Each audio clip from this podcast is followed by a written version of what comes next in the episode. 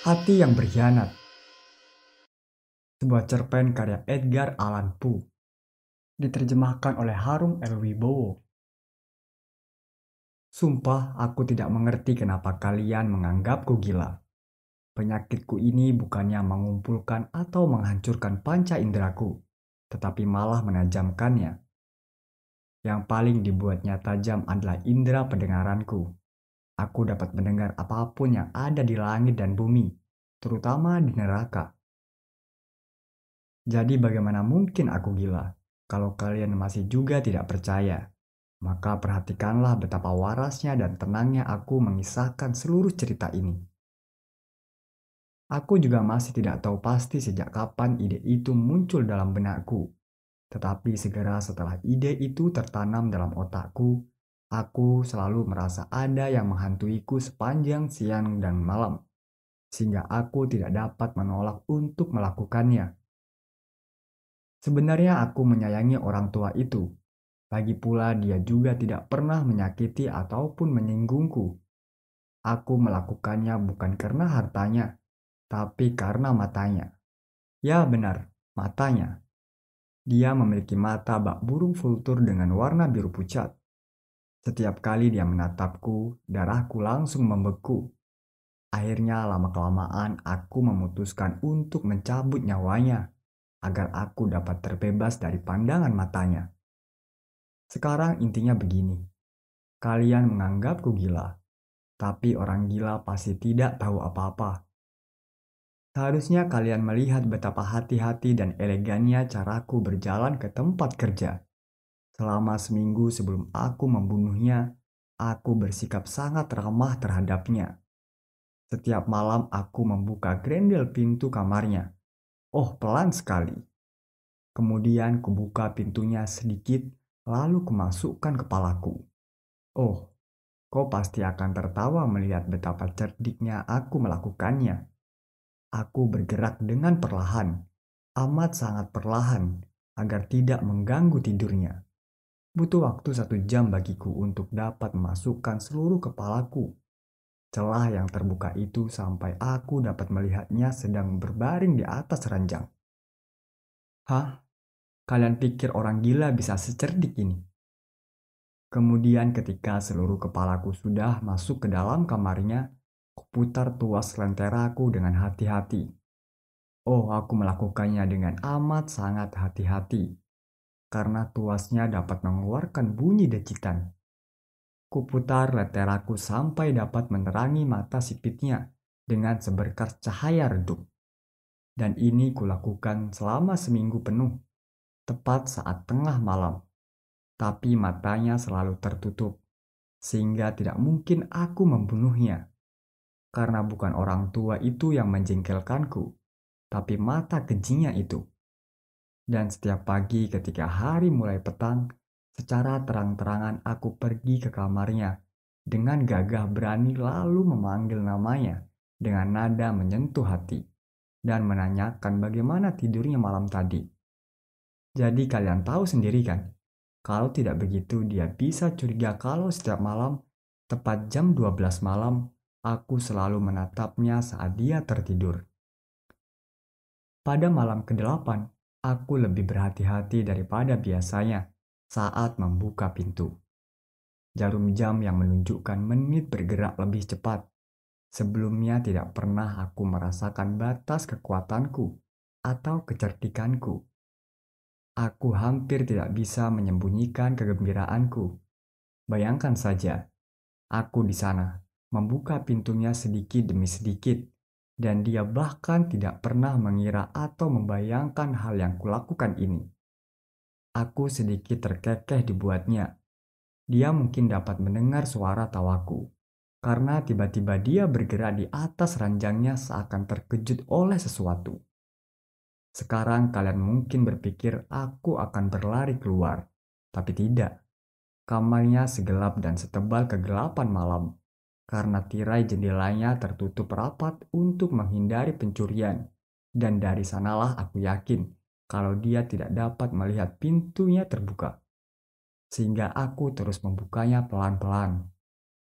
Kepalaku telah masuk, Dan saat ku coba menyalakan lentera, jariku terpeleset di tuasnya. Kemudian orang tua itu terbangun sambil berteriak.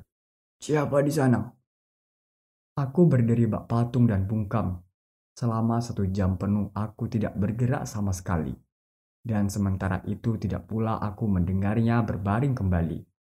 Dia masih duduk di atas ranjangnya, mencoba mendengarkan suara-suara di sekitarnya, seperti yang biasanya kulakukan malam demi malam, mendengarkan kematian yang selalu mengawasiku dari balik dinding.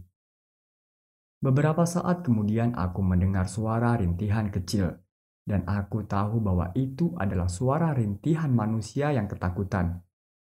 Itu bukanlah rintihan kesakitan ataupun kesedihan. Oh, bukan. Itu adalah suara cekikan lemah yang datang dari jiwa yang dilimpahi perasaan kagum. Aku tahu benar suara itu. Selama bermalam-malam, tepat saat tengah malam ketika dunia tertidur, suara itu mengalir di dalam dadaku, semakin dalam dengan gaungnya yang mengerikan, bak teror yang selalu mengusikku. Sudah kubilang, aku tahu benar suara itu. Aku mengerti apa yang dirasakannya, sehingga aku merasa simpati padanya. Walaupun di dalam hati aku tertawa. Aku tahu kalau dia telah terbangun dari tadi, sejak mendengar suara ribut yang pertama. Ketakutan semakin membuncah di dalam dirinya. Dia mencoba menganggapnya bukan apa-apa, tapi tidak bisa. Dia terus meyakinkan dirinya sendiri. Tidak ada apa-apa, hanya suara angin yang bergerak di cerobong asap atau hanya seekor tikus yang berlari di lantai. Atau itu hanya suara jangkrik yang mengerang satu kali. Benar, dia mencoba menenangkan dirinya sendiri dengan anggapan-anggapan ini. Tapi semuanya sia-sia. Karena kematian telah mengikuti dalam bayang-bayang di depannya, kemudian menyelimuti korbannya. Dan pengaruh bayangan kasat mata itulah yang membuatnya dapat merasakan walaupun dia tidak dapat melihat ataupun mendengarnya, kehadiran kepalaku di dalam kamar itu. Ketika aku telah menunggu lama sekali, dengan sangat sabar, tanpa mendengarnya berbaring kembali, kuputuskan untuk memutar sedikit tuas lenteraku. Kalian tidak dapat membayangkan betapa diam-diamnya kulakukan itu. Sampai seberkas cahaya redup menerangi mata sipitnya. Matanya terbuka lebar, Kemudian aku menjadi kesal saat menatapnya.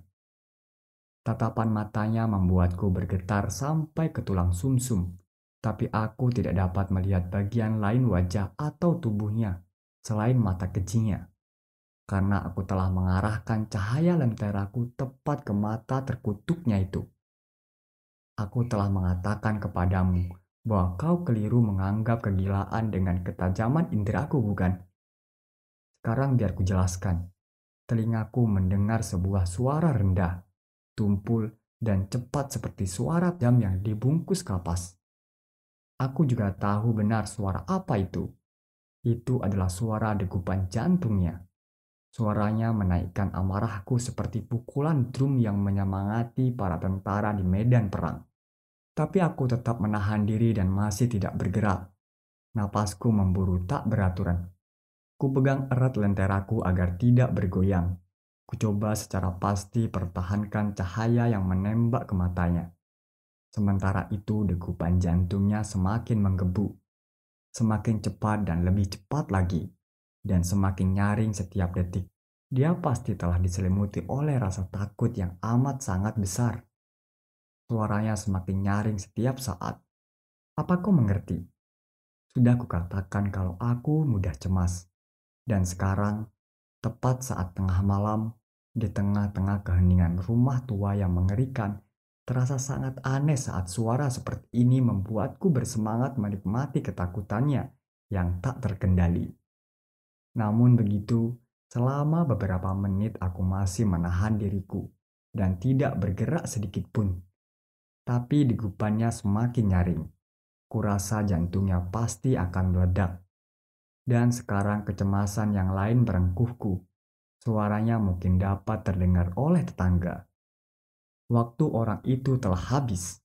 Dengan teriakan keras kuputar penuh tuas lenteraku dan melompat masuk ke dalam ruangan.